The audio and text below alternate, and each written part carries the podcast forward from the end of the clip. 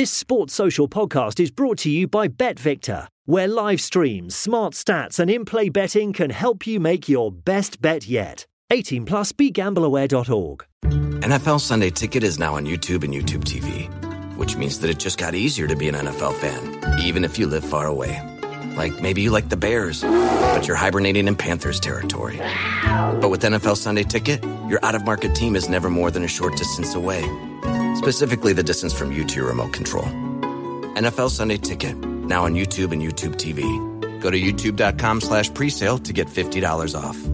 Terms and embargoes apply. Offer ends 919. No refund. Subscription auto renews. By McCreadie now to Collins. Boyle. Tambling. Chelsea haven't been able to carve out many chances for themselves in this match if any at all. Now, Cook. Oh, beautiful ball to Boyle.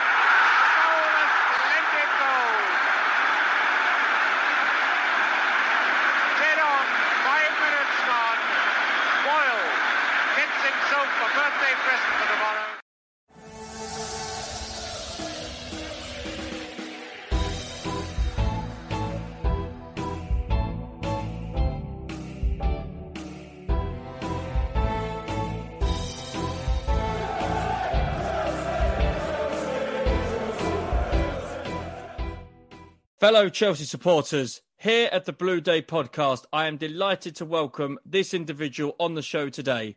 He is a man who 50 years ago this month was part of the 1971 Cup Winners' Cup victory against Real Madrid.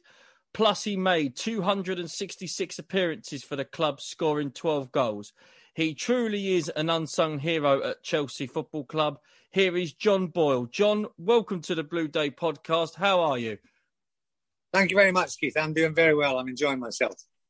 Superb. Hopefully, with the lockdown restrictions easing off as well, the country's starting to get back into the swing of things. Yeah, absolutely. Yeah, it's, it's been a strange old year, hasn't it, for everybody? It's been um, hard work and um, strange things have happened, but we're um, we're all here today, and that's what's important. Absolutely. I completely concur with that. John, we're going to start off by sort of talking about your career from the early days all the way up to your last appearance for Chelsea and obviously talking about current events. But I'd like to take all the way back to the beginning. And I've asked this question to a few other of my ex guests. Who influenced you to become a professional footballer? Um, there wasn't any individual, but where where I come from in Scotland is is is a fantastic football area. Um, I come from a little place called Wishaw, which is in, in a district called Lanarkshire. And it is probably in the 60s or early 60s, it was probably one of the greatest um, areas for footballers that, that, that, played in that area. And I, I, I was lucky enough that I, I, went to a great school, um, Our Lady's high school in Motherwell. And um, former pupils a couple of years before me were Billy McNeill and Bobby Murdoch. Right. So, um, and they'd won the European Cup with Celtic. And then also there was um, I, I, played with some guys who were friends with Jimmy Johnstone, um, and then people like Joe Baker, um, some yeah, some great footballers. Tommy Gemmell, who came from the same area as me. So the area I came from was just a great footballing area, and we played from sort of out in the field in front of us um, from morning to night in the in the district where we lived, in the, out in the cow, cow field or um, in the front. Yeah. So that's where it all started. And then I, then I, I, I, I joined my school had a, a, school team. I've got a great picture somewhere, but um, one day I'll get it. But uh, and uh, I, was in an under eleven team, and um, I've been in touch with a couple of the guys lately through Facebook. It's been great, and we won. Then I went to to this good school, um, and we won the Scottish Schools Under fourteen Cup, which was a great achievement. And at the same time, I also played for, for an amateur team in, in my little town. And um, we also won the Scottish Under 16 Cup, and I was still under 15 in, um, in, so which was another, I think, another great achievement then. But around about that time, I was just getting ready to leave school at 15. I wasn't very bright. I went to, I, I, passed my 11 plus, but I, I wasn't very bright when I went, got to the secondary school. They had they had a, a, a form one one A, one B, one C, one D, one E, and I um I went in in one D. Um, they also had a one F, but that, I'll tell you about that in a sec. Uh, but one D was um was wasn't very good, so I I failed my exams that year. Year failed my exams, and I went to one F. So so you, I did one D, one F, and then so what's called the repeat class. So I then went, got to two D, and then I got to 2F. so that was my four years at school, and I got Latin and French and everything. And um, but six months later, I was in the changing room for the rest of the world versus England.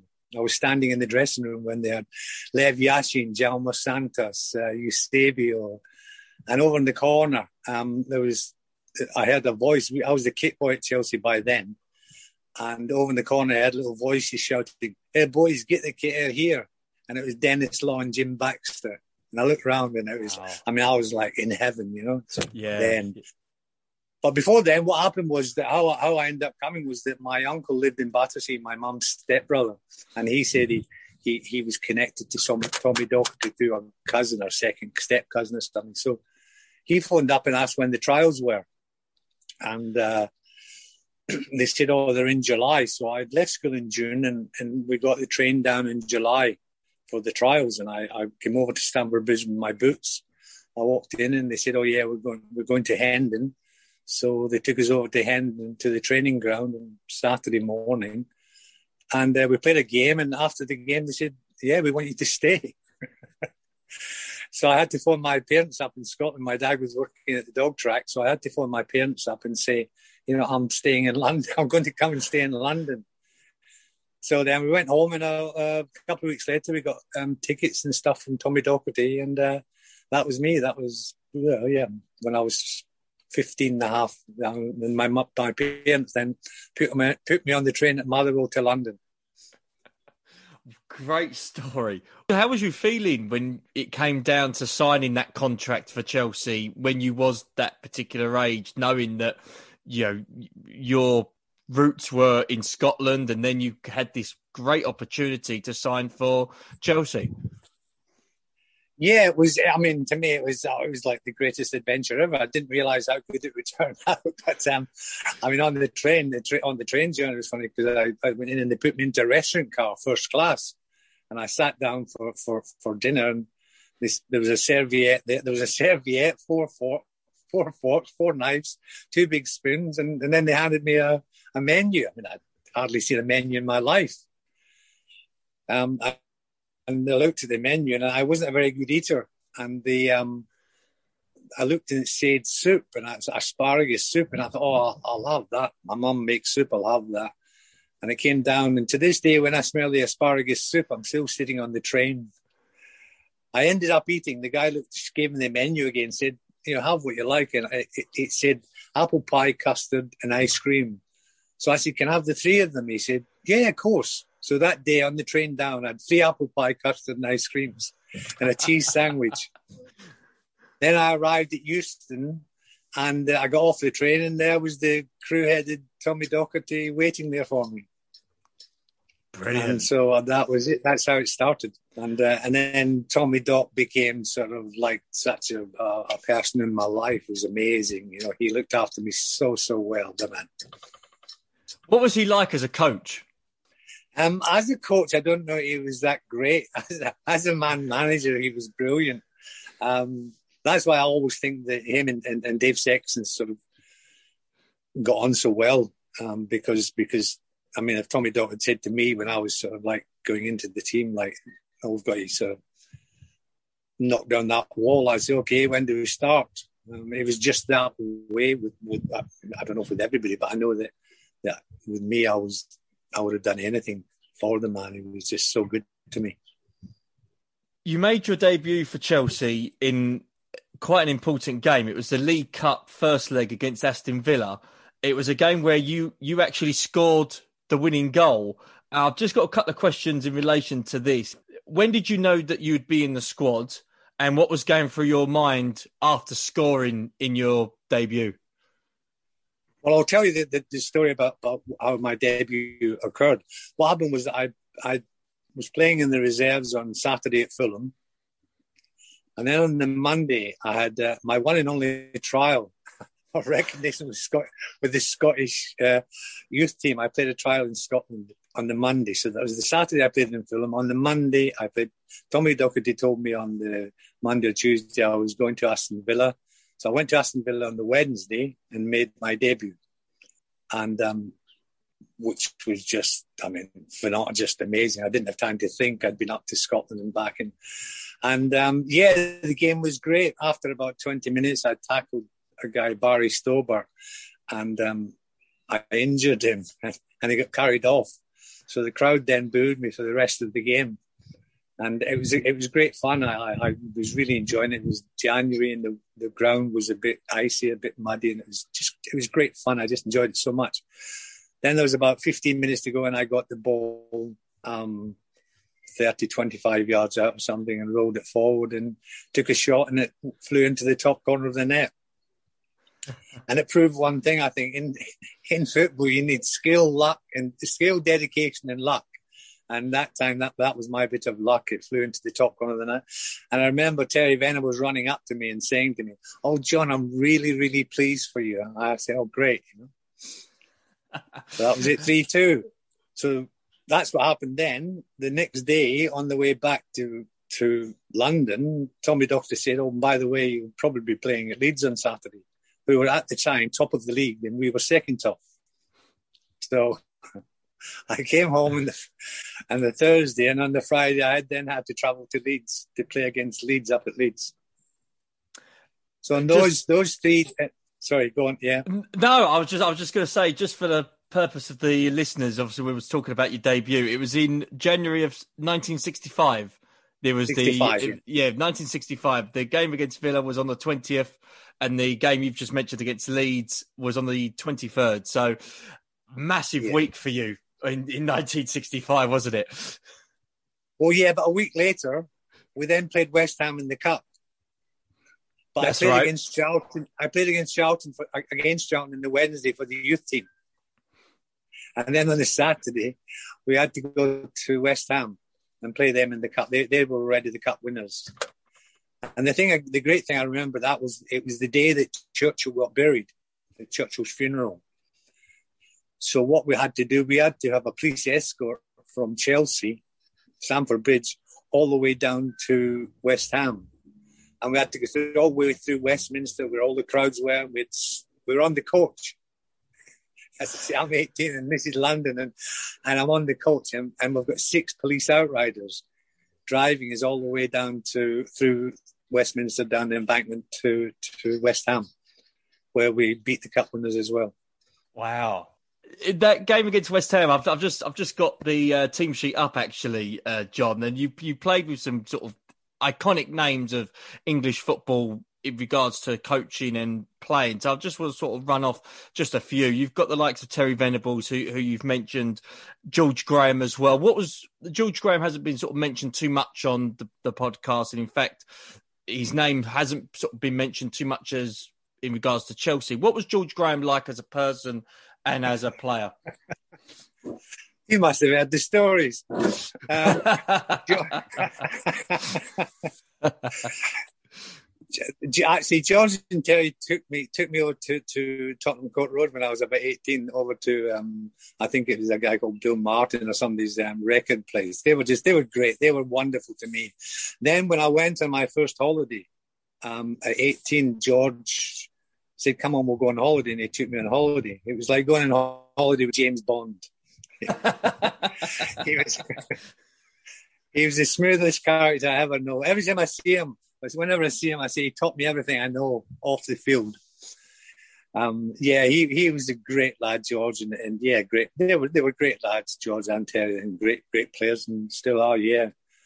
Um, and I remember when, what happened is well, when we went on our holiday, we actually ended up meeting Billy McNeill, Ian St John, and Paddy Crerand. Oh wow! Yeah, yeah. So again, maybe in a Celtic supporter, I was again in heaven, sitting here drinking with, with Billy McNeill and Paddy Crerand. But uh, it was yeah, yeah. So yeah, George was great, and uh, yeah, Terry, Terry was like superb. Just, I just remember when you said I was thinking about them. I, went, I remember going to Terry's wedding way back, and I remember thinking I bought him a duvet. it's the fault that counts. Yeah, of course, absolutely. No, they were they were they were they were, they were unknown then. I think it was it was a, it was a new thing. Did he say thank you afterwards? Though that's the main thing. Oh, of course. Well, I'll tell you. I'll tell you a little story again about sort of um, what happened, and you know, when I tell it, yeah. So I I was driving when Terry got the job for the English FA. I was driving up by Paddington, and he, he was going down to the FA wall. I remember pulling my car up, and I jumped out of my car, parked on the yellow line, jumped out of my car right beside me, wondered what was happening, and I ran up to him and I said, "Terry, I'm so pleased for you." And he went, "John, what, what, what are you doing?" I said, "Do you know?" I remember, I said, when I scored my first goal, I said, I said, you said to me, I was really pleased. And I said, I'm really pleased for you. I said, but I said, I won't be cheering you on because you're an English manager when you play Scotland. And just that was it. And got in my car and I had to drive away. At least you returned the favour, though, all those years well, later. Absolutely, yeah. I would it was, uh, yeah, it was. Uh... Brilliant. A couple of months after your debut, um, Chelsea won the League Cup after beating Leicester over two legs. A great achievement by Chelsea at that time. They weren't a side that was renowned for winning trophies. Do you remember much about that cup final? Um, not actually about the game, but I just remember that at the time we were kind of, um, I think we were kind of going for three trophies, weren't we? Um, a lot of people forget it because we, we were in the League Cup final Chelsea were in the semi final of the FA Cup and we were second top of the league. Hmm. And um, so, therefore, we were kind of, it was like game for game. I don't know if you ever look at the, the list of games that we had to play, I've, I've got it in the list somewhere, but the list of games that we had to play from from from the game that I started, the list, the amount of games we played to the end of the season. I don't know if you can count them up, but it was an amazing amount of games from mm. when I made my debut to the end of the season there are quite a number of games, actually. To be fair, yes, you're you're absolutely right. Yeah, so so it seemed to me at the time, those times, same I think the following season as well in '66, it seemed to me like we were in the late things of everything, the semi-finals, and there was always lots of games being played, and um, yeah, was, they were great seasons. I mean, and that, was a great team. I mean, like when I came in, I mean, they were, I sort of came in with them. Um, I think there were three youngsters who, who came through of sort of like the same time, and that was Ozzy, Jim McCalliog himself. Jim left a year sort of later. We came through that year, and, and, and as I say, that, that, that's why we got lots of chances as well because there was lots of games. A lot of the games, it was on a Saturday and then midweek, Saturday, midweek. So you, there was, as you say, quite a lot of games to go through. You mentioned Terry Venables earlier he was the captain at the final. You've mentioned obviously what he was like as a person and off the field. On the field, for those that perhaps only remember him as the England manager and as Tottenham manager or more of a football personality, what was he like as a as a captain and overall leader of a dressing room? Yeah, yeah, he was a great captain, a great leader, and, and there's a big fuss made about how he, how he tried to take over and stuff like that. I don't think he ever ever told me how to play. He never never dictated things. He well, there was too many people who could speak up. Um, I never found that at all. I had people saying him and Tommy Docherty cross words, and I just don't think that Tommy Docherty fancied him as a player. Um, I think that Terry was a, a, a more of a skillful midfield player than than sort of say like me, you know, I mean, like sort of, and Tommy Docherty probably like somebody like me who played, who was very similar to Tommy Docherty. Um, and I think that that when when I was talking about those games, um, we lost a couple of semi-finals those times. I think um, Sheffield Wednesday and um, and Barcelona, um, and we lost at Liverpool as well in the league. And I remember thinking at the time that that was one of the reasons why Tommy Docherty didn't fancy Terry. And it's really strange because I looked up how many trophies Terry won. Do you know how many he won? I don't on the top of my head, no. Two. Two. Two. The 65 League Cup, and the '67 Cup final. and that Yeah. was against Chelsea as well. Well, of course, yeah, that's Yes, what I'm saying. That- yes, that- yes. that's, um, it, it just interested me the other day when I was I spoke about it and I was talking about. I thought, I'll, I'll just check, you know. Um, I was going to ask this question later on, but as we're sort of on the topic of Terry Venables and Tommy Docherty, the the incident that I've sort of spoken to a couple of people about, Alan Hudson, I've spoken oh, to, What about, it as well. in the bowling alley, The Blackpool incident, in regards in the bowling to alley, wasn't it? In the bowling alley. what were your thoughts on, on this? Because obviously afterwards, it was in the it was a, a lot was made about it in in the press about Tommy Docherty falling out with these players, and then these players not playing for the club again. For those that maybe are not are not aware, have a look on YouTube or Google, for example. There will be, I think, there's still information on that. But John, at, at the time, obviously, you was quite an integral part of the squad. What was your take on what happened and the aftermath that ensued? Well, it's all kind of fairly fairly simple. They'd been out, and it was, it was I don't know what night, there's an argument what night it was, but they shouldn't have been out anyway. And they went out, and they came back in, and, and the the, um, the night porter sort of said something to somebody, and they went to Tommy. The funny story is Tom Tom tells his part of the story. Tommy tells his part is that he said, "No, the boys are not out." And the porter said, "Yeah, they were." And so the manager took him into the bedroom, and as they were in the bedroom, they looked, Johnny Hollins and George Graham were in bed. Tommy Dock said, "Look, they were in they were in bed." They pulled the covers back, and they were still in their suits and shirts and ties. Um, whether Tom should have sent them all home, I don't think so. I think he should have kept it quiet, fined them all, and got on with it. But um, and then it's sort of, I mean, there's just so many funny stories because what happened was that as the lads were going back on the train, when they were sent home, they were going back on the train, and when they were coming into Euston, somebody, you know, the old trains, they pulled the window down and said, looked out and said, there must be somebody famous on the train. I said, why is that? They said, well, there's about 40 photographers waiting. so they all stepped off the train and suddenly they were the story. And uh, and they, they, they, they, they were quoted as saying that they've been discussing tactics in the bowling alley. So it's always the bowling alley story. And I had the story later on, but I can't remember parts of it. But I apparently I, I was sharing a room with Jim McCalliog, and we were both young, good, sensible Scottish lads.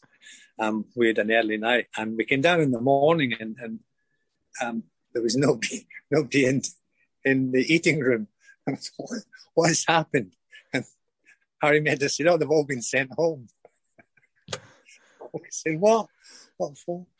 No, um, as I say, I, I, just think it should have been quiet. I'm sure that there are other incidents that have happened at the club that have been kept. Well, I know there are other incidents that happened at the club that have been kept quiet. Maybe one day over a drink, I'll tell you about them. Um, I'll look forward to that.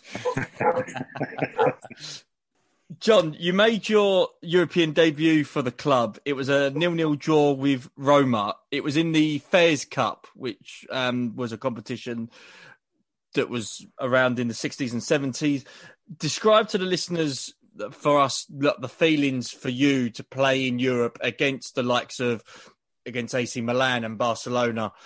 Again, what what had happened to us at Chelsea when we were young? We we went on on on uh, Easter tours every year. On two or three of them we went to, and it was great because you played against German teams. And I remember we actually played against Roma in the under 18s in in Cannes. And We also played against Ajax as well, where Johan Cruyff was playing. So we kind of knew, I, I kind of knew a lot about, not a lot, but I knew that, that there were different kinds of players and they, had superb skills and they all looked good. And, uh, but, and so, yeah, so, so then going to play, I mean, and, uh, you know, sort of watch it on television, all these superstars like from Italy and it was great. And, uh, yeah, yeah, I'll, yeah, just looking forward to it. It was great it must have been good for you to test yourself against you know top quality opposition the likes of what barcelona had to offer and the milan you know and yes obviously in, in those days it didn't matter of course whether or not it was the Fairs Cup or a friendly. These were still great players playing against Chelsea that you wanted to beat. Yeah, I kind of decided that after my second game at Leeds. I thought if I can come to Leeds and, and play against them, um, I could go and play anywhere. Uh, so, so that was it. I mean, as I say, walked off the field, and um, yeah, to, to I remember uh, we ended up um, playing against them. But when people say to me about who was the best players you ever played, we actually played uh, uh, in a friendly, an AC Milan, Inter Milan select. In, it was a business week in, in Milan and business week in London. They kind of changed things over, and so they asked us to go and play in Milan. And the forward line for Milan for that Milan team that day was uh, Jair from Brazil, Sandro Mazzola from Italy, Angelo Sormani, who was the most expensive player in Italy, Luis Suarez from the Argentine, and Amarildo from Brazil. Um, so when people think about the best players like that, that's they're, and I, I, don't really saying who's the best because they're all the best. I mean, just uh, I, it's um, that's quite a good caliber of players to face all in one game. One game, it was. Yeah, you just I mean, like, oh yeah, and the left back was um was Facchetti of, of Milan, and they took him off and put uh, Schnellinger from Germany on, who, who was in the German World Cup team, and they took off Suarez and put on Rivera. There's a story about Rivera when we played Milan. Tommy Docherty said to me, he said, John, he said, what one you did is Mark Rivera. said, Thanks very much, Gal. and he said, but if ever he goes, if said, even if he goes to the toilet, he said, I want you to follow him there. and uh, so that, that, was my job for the evening was to mark Gianni Rivera. Fantastic. Um, in 1967, sort of fast forward just a little bit, Tommy Docherty left Chelsea and Dave Sexton took permanent charge of the team. What were your thoughts on this decision, and did you believe at that time it was the right one? Yeah, I didn't actually know Dave. Dave had been in charge. I was actually in the team when Dave was there. He'd left, I think, just I knew him of obviously for being the reserves and stuff like that, but I didn't actually know him, know him at all. And um, so I kind of, um, I, I, I knew he was good, and, and I knew that, that it, it the guys were talking about, and that's somebody that they wanted. Yeah, and I was I was happy with that. Yeah, definitely. Yeah. In the 1969-1970 season, Chelsea finished third in the league and reached the FA Cup final. Unfortunately, you was unavailable for large parts of that particular season due to injury. How frustrating was this for you, knowing that with Chelsea performing well and having some great players, the likes of Houseman, Osgood, Hudson, etc. What were your thoughts on uh, this particular period of your career? Well, like like anybody's career, when you're injured, it's it's it's the, the old feeling of, um, of of what can you do, what what what can you do, and, and you, you just think to yourself, okay, you just just keep going and trying your hardest, and, and, and knowing that every day, and, and and it's not as if you're going to work hard somewhere. You, you're going into still going into training and doing stuff and and all that. So you just have to take that with you. Again, as I said to the beginning, it's skill, dedication, and luck. And um, I think it all happens. Well, luck, yeah, most people. You came back from injury the next season, which we will sort of talk about quite in depth. How determined was you? By this point to keep your place in the side, knowing that Chelsea were doing very well in both league and cup? Well, I was never really determined to, to keep my place. It was something that, that, that, I did from the very beginning. I just went out and I tried my hardest. And if that wasn't good enough, there's not a lot more I could do about it. Um, that was all. I never ever thought. And that was one of the good things because it, it didn't ever matter where I played. I, don't know if you've got my list of, of positions and what numbers I wore. You was quite versatile. Ever, it never ever bothered me. You know, somebody said, "What number did you wear?" And I said, "It didn't matter." I said, "As long as I had a shirt, it was important, not the number." And um, so, yeah, no, I never ever thought I'll try harder. Or, I, I, mean, I had a cartilage operation when I was 16, I think, and I, I came back in about six weeks. I think at the time it was probably the fastest of all That that same season, Chelsea participated in the Cup Winners' Cup tournament. What was Stamford Bridge like to play in, especially at European nights when we were playing the likes of Club Brugge and Manchester City in the later rounds of that competition? Well, again, for, for me, it was it was um, some, something that I'd seen before. I mean, the, the, the, night we played Milan at Chelsea was, was phenomenal. They were, they, they were great. So to me, I was already looking forward to that because the whole atmosphere becomes a whole different atmosphere um, at the stadium. So, so, yeah, yeah. I mean, you, you, how can you not want to play? Um, you, it's just something you love love to look forward to. Do you think that experience for you, as you say, when you played in the Fairs Cup. Do you think that helped you personally with this particular competition, knowing that there were players for Chelsea that hasn't played in Europe before? Well, well, I, I don't, didn't know. I think talk too much about them. I just thought that, that, that myself, I've been there. I, I, know sort of kind of what to expect and, and, and sort of things that happen in the game and things you should and shouldn't do. Um, and obviously, you you pass that on to, to whoever hadn't been there before. You know, and you just sort of told them sort of simple things. What, you know, to take your time when you're winning and of, and don't don't go too near the crowd when the ball goes out of play. The semi-finals against Manchester City, we won the first leg one 0 for a goal by Derek Smethurst, which not many people before we sort of covered this particular era remember. Do you have any Derek Smethurst stories that you, you can share with us um, I don't. Uh, no, um, yeah, no, I love Smith. He's great. I, I absolutely adore him. He, um, he's great. Um, well, I don't, he's, he's told you the story, hasn't he? When he came to Scotland, because um, after after the European, he mentioned a holiday. Yes. Yeah, he, he he he was he was going to stay in London, and, and I said to him, "Come to come to stay with me in Scotland." And we went to Scotland, and um, there's a local team, and we, we, we said that oh, let's let's go and play for the local team. And we had to play another team, and we didn't tell them that we had we had a, they had a couple of ringers till sort of three quarters of the way through the game, and uh, we finally told them Derek had scored about six goals or something, and they were looking, thinking that, they were playing against Pele because he was all tanned as well. But he, uh, uh, but we had a good laugh about it, and it was great. Yeah, now it was great fun for. It was nice for it was nice for us, great for him to sort of to come come to Scotland, and uh, we still laugh about it now. And he used to wear he used to wear his Jesus sandals, and they hadn't been seen in Wishaw ever. So uh, that's the quickest I've ever seen him. I think we came out of a pub one night, and I see him running, and it was the quickest he's ever run in his hundred yards in his sandals. But good lad, good lad.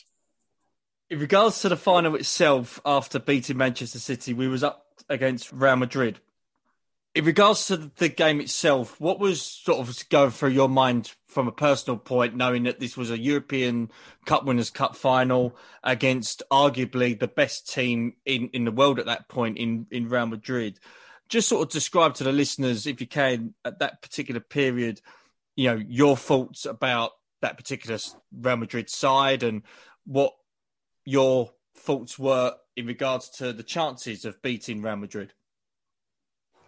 Well, up to last week, I thought Real Madrid were always the best team in the world, but when they played Chelsea this year, they weren't nowhere near it. um, no, um, my Real Madrid story goes way back to, to sort of 1961, I think it was, when they played the European Cup final at Hampden Park. And they beat Eintracht Frankfurt 7 3. And it was the greatest football game that's ever been played in Scotland. And the forward line that day for, for Real Madrid was Canario, Del Sol, Di Stefano, Puskas, and Gento. And after the game, my mates and I ran out into our little cow field and nothing. And I think I was Del Sol, and my mate was uh, Puskas because he had a good left foot, and somebody else was the left wing, so he was Gento. And that was us. We were Real Madrid. We'd forgotten Celtic, Rangers, Motherwell, Hearts. We, we were now Real Madrid. Um, and 14 years later, to, to sort of be going to Athens and and and standing opposite me is this number 11 Gento is just bonkers, complete and utter, like crazy stuff. You did play in both games. The first game, unfortunately, went to uh, a draw. Had to, had to go to a replay.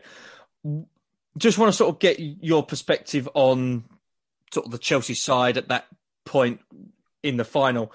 What was the mood like in the dressing room? Do you remember? And what was there a lot of nerves going into it, or was there more confidence knowing after the first leg, sorry, first first game, be drawing against Real Madrid that the second game we can end up being victorious? Oh yeah, but we also felt that before the first game. I mean, we weren't no. we, we weren't afraid. I, well, I was. I, I, I just always felt that we, that we were capable of playing anybody. I, it's one of the things I because I we we went to Liverpool and won and Old Trafford and won and sort of all stuff like that. So it didn't really that part didn't bother me. And again, then the second game, we thought, well, they didn't beat us, so let's we're going for it again. It wasn't a, a, a and I must have played so well that they didn't play Gento in the second game. He came on as a sub.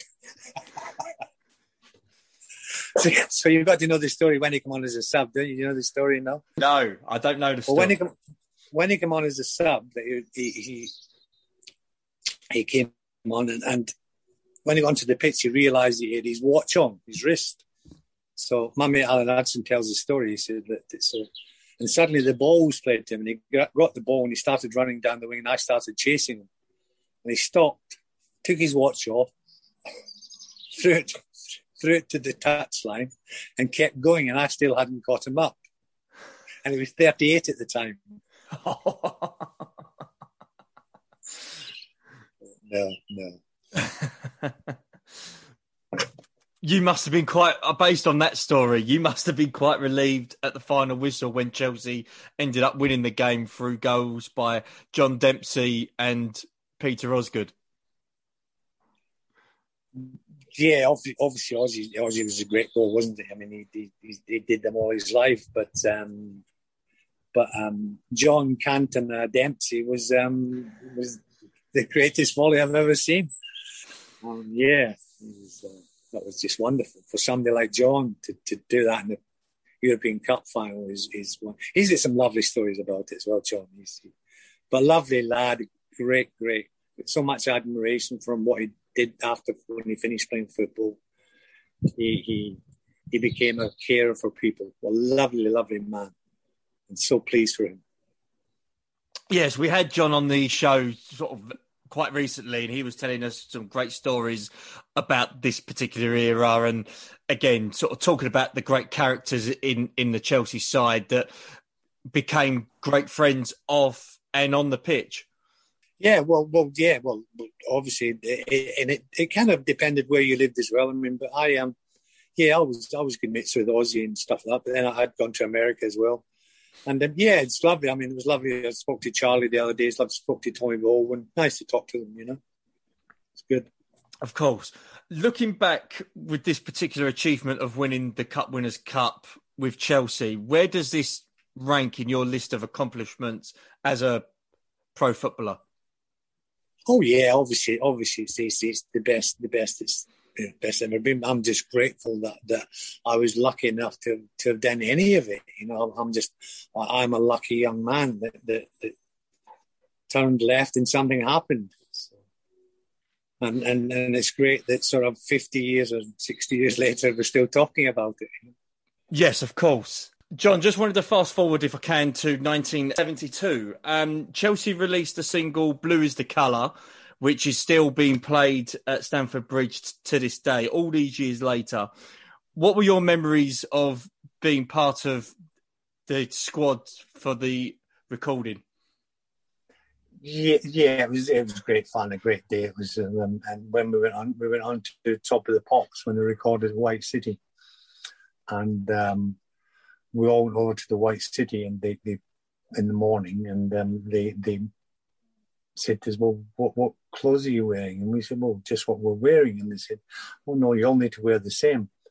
We said, so they went, sent out and they, they brought back 16, I don't know if you remember them, Val Doonican, 16 Val Doonican sweaters. And they were like pale blue, I think. It was crazy. So they put us up on stage and said, well, you don't have to sing, but you have to mind, you have to look like you're um, singing. So um, we all stood up there and it was like a cat's choir. Yeah. So Eddie McCreadie, the guy said, well, who's going to sing? Said to Eddie, Eddie said to him, mate, he said, do us a favour, he said, go and get four crystal lager, three bottles of vodka, he said, and a case of cokes. And uh, so that was it. So we had a session lunchtime and went back in the afternoon and they couldn't get them off the mic. There's all out there like Frank Sinatra, mate, up the front singing their heads off. But a great day out, you know, it was, it was great fun. Brilliant. It's great that Chelsea sort of still recognise the efforts of that particular side and also having that particular tune being played and it, it must feel quite special for you as well to sort of to be part of that knowing again as you say all these all these years later and Chelsea fans young and old are singing it to this day yeah that's that's funny but, but when you when you tell people you were on top of the pops and they say, "Oh yeah, what for?" and you go, "Blue is the color," and they go, "Oh no." well, it could be worse.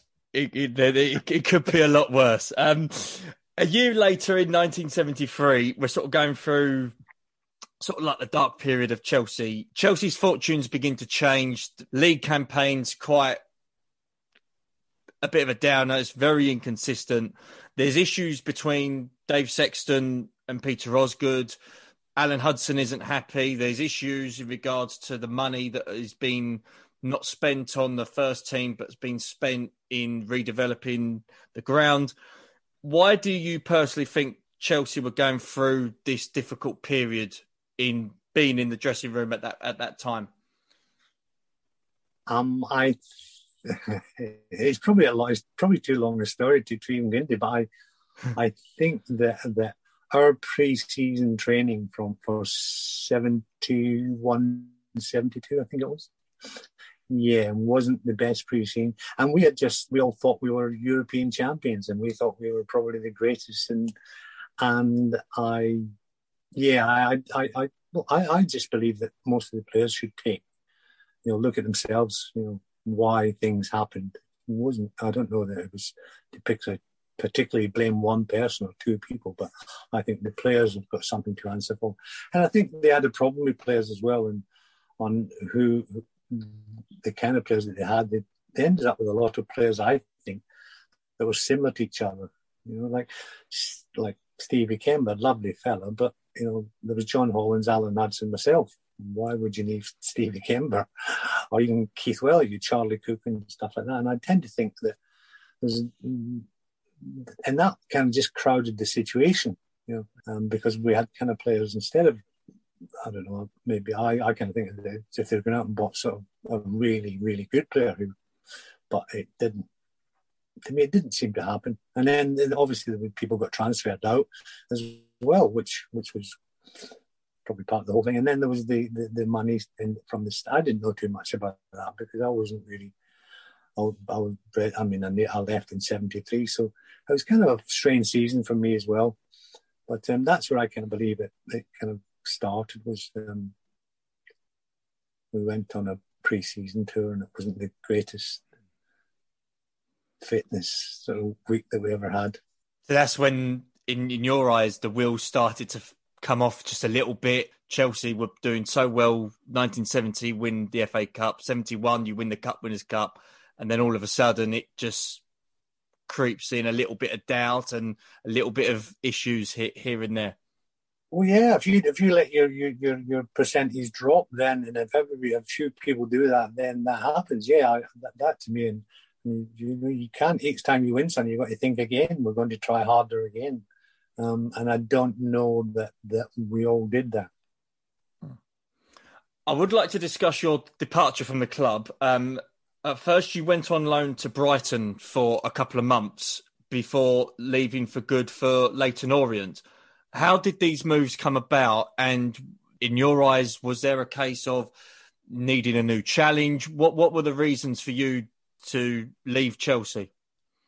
Well, the the, the bit about um, um going to Brighton on loan was, was quite good. I didn't mind. I, I trained at Chelsea and went to Brighton the weekend. And fun, there's a funny incident happened in that anyway. Um, so so um, that's what I So that was good. And and George, uh, Dave Sexton knew the guy at um, at Brighton, and Dave lived there. So, so yeah, that was okay to, to get me, try and get me fit. I don't know whether it was his idea, but whatever. But I was okay for that. And what actually happened was that when I was there, Brian Clough and Peter Taylor came. so um, that that must so have been interesting. so yeah, I think that I, I may have played. Well, I don't know if I played. I don't even think I played two games and he was there, something like that. Uh, back, but what what the thing I, I loved was was that um, so all the guys at Brighton. I used to go down on this Friday night and stay and play on Saturday. And this weekend, uh, all the players were told to go down to the hotel. They were staying there on the Friday night. And we were all sitting at a table about five o'clock in the afternoon, waiting on.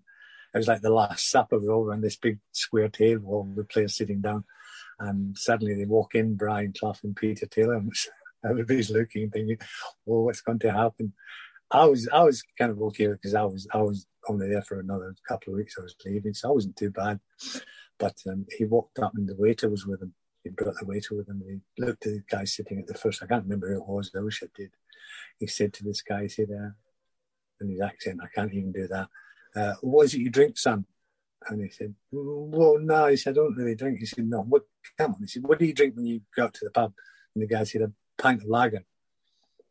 And Cloughie looked at him and said, son, he said, when you go out to a pub, he said, and you drink pints, people think you're a drinker.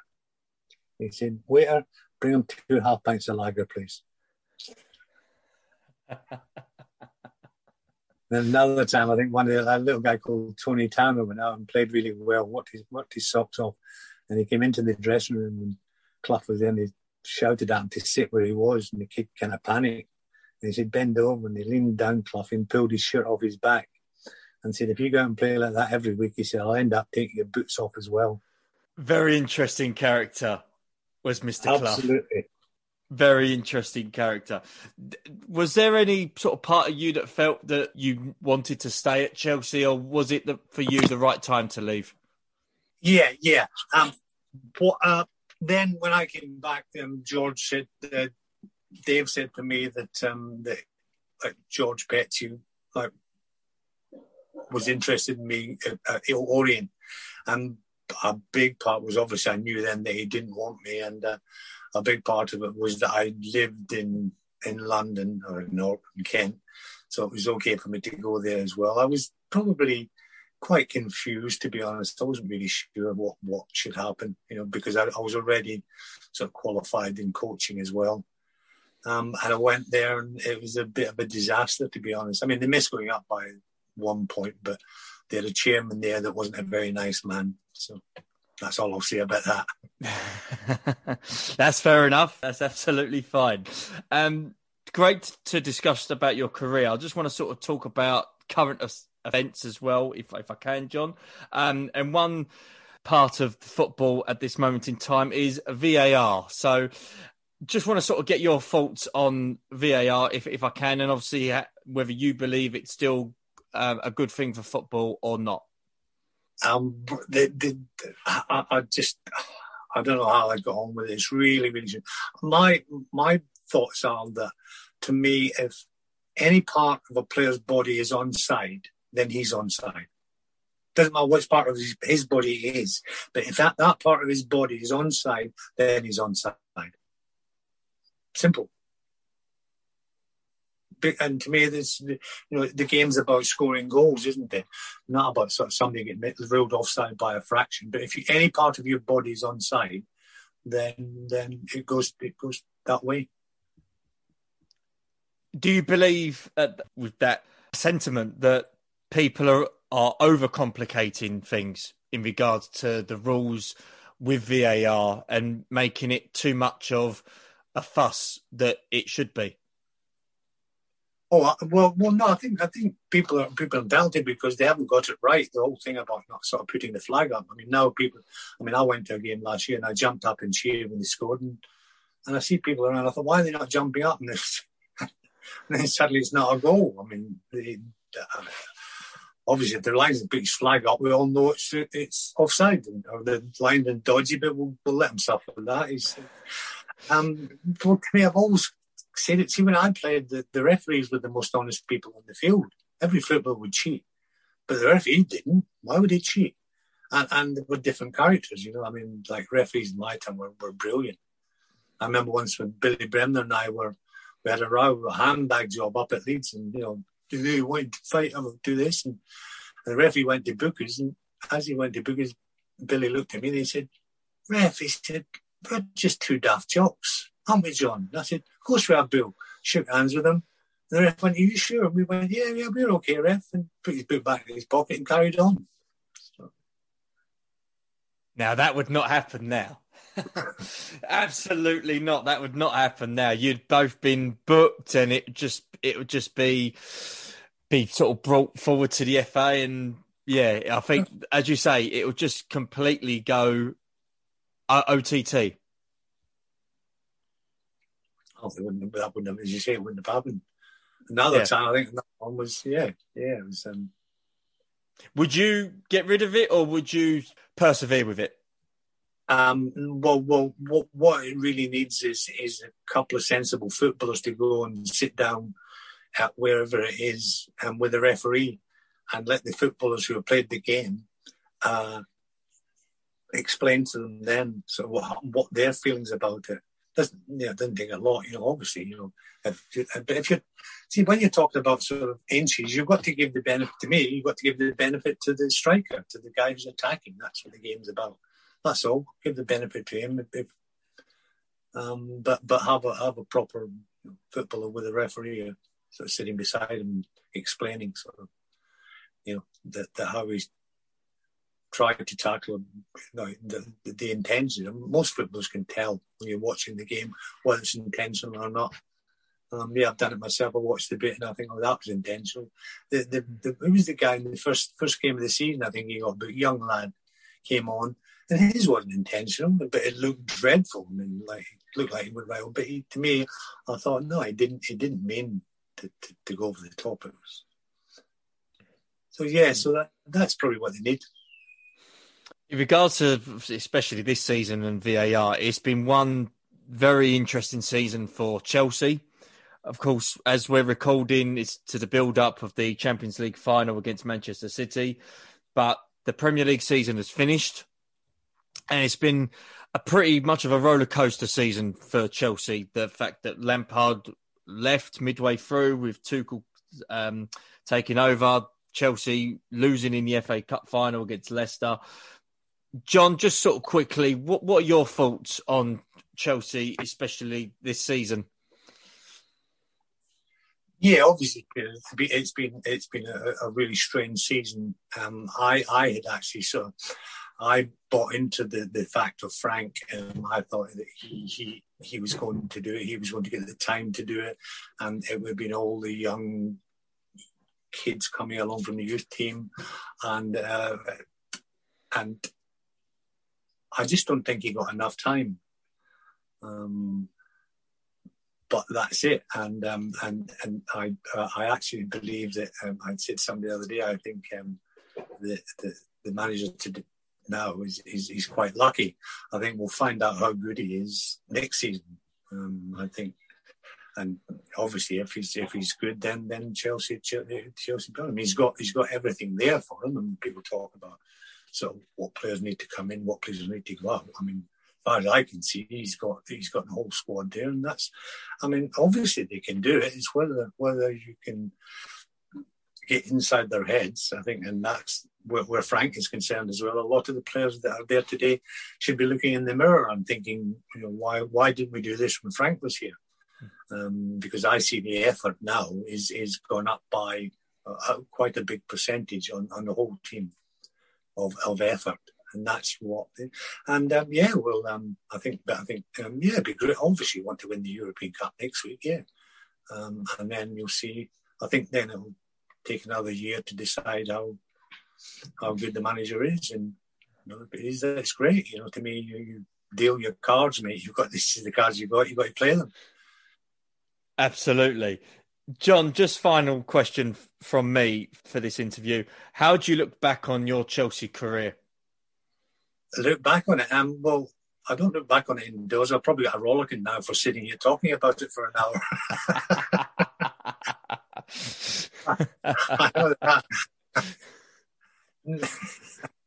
No, I, I must admit, I, I enjoy, I enjoy being on Facebook and talking. But I, I see, I, to me, there are fans have got more stories, as many stories as I have. I mean, I love listening to some of the great Chelsea way back and the tales that they have to tell. And I love meeting up with them and seeing them. And, and yeah, they've got some great stories. And they're bigger legends than we are, mate. I mean, and they've spent all their money on them. They've, they've done everything. They've followed the club all over the country. I mean, they went to where's that play back? They got a game, and and clubs are not looking after them. Was it Baku they played the final? Who a few years ago? Yes, yes. Yeah, in, in in a country where you can't, you're not even going to be able to get there. I I find that that to me is one of the yeah to me they, they're just tremendous Chelsea fans. They've always been great to me, always have been and I know why it is. And I know a lot of people kind of say, "I'll oh, forget me." I'll say, "What was the chip?" And say, "When did you play?" And I'll say, "In the 60s." What's your name? and I say, "Who did you play with?" And I laugh, and I, I, I can do it. So I remember, but but but real Chelsea fans who were there, um, um they know what I think about them, and I know what they think about me. I mean, they know that I've always given hundred percent um, for whatever, and, and they've always given me. Um,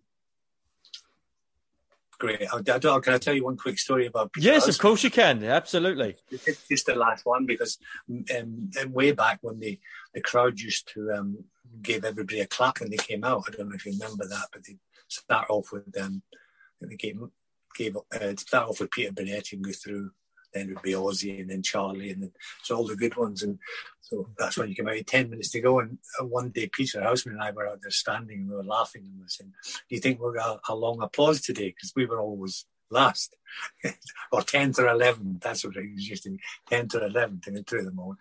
And um, and as it, as it was getting closer and closer, and the referee was just about to start the game, I said to Peter, hang on, Peter, he said, what? I said, ref, I said, Peter, hold it off for another two minutes till we get a round of applause.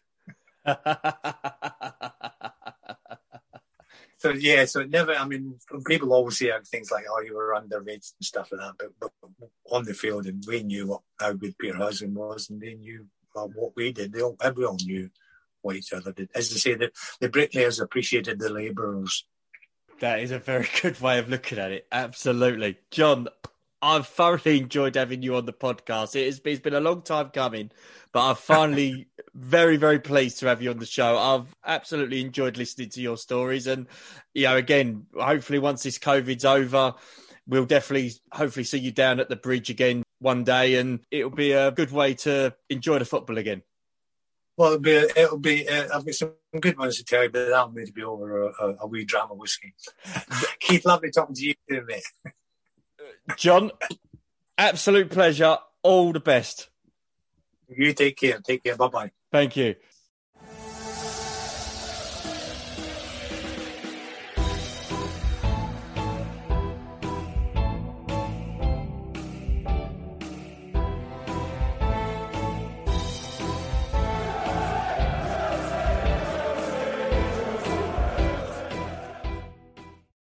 Sports Social Podcast Network. $88 billion is just a number, but not when we use it for our community benefits plan. It can be used to help deliver the promise of an education. We'll empower young entrepreneurs through the creation of the Howard University and PNC National Center for Entrepreneurship. And uplift small businesses with access to the capital they need in order to grow. It's not just about dollars, it's about change. PNC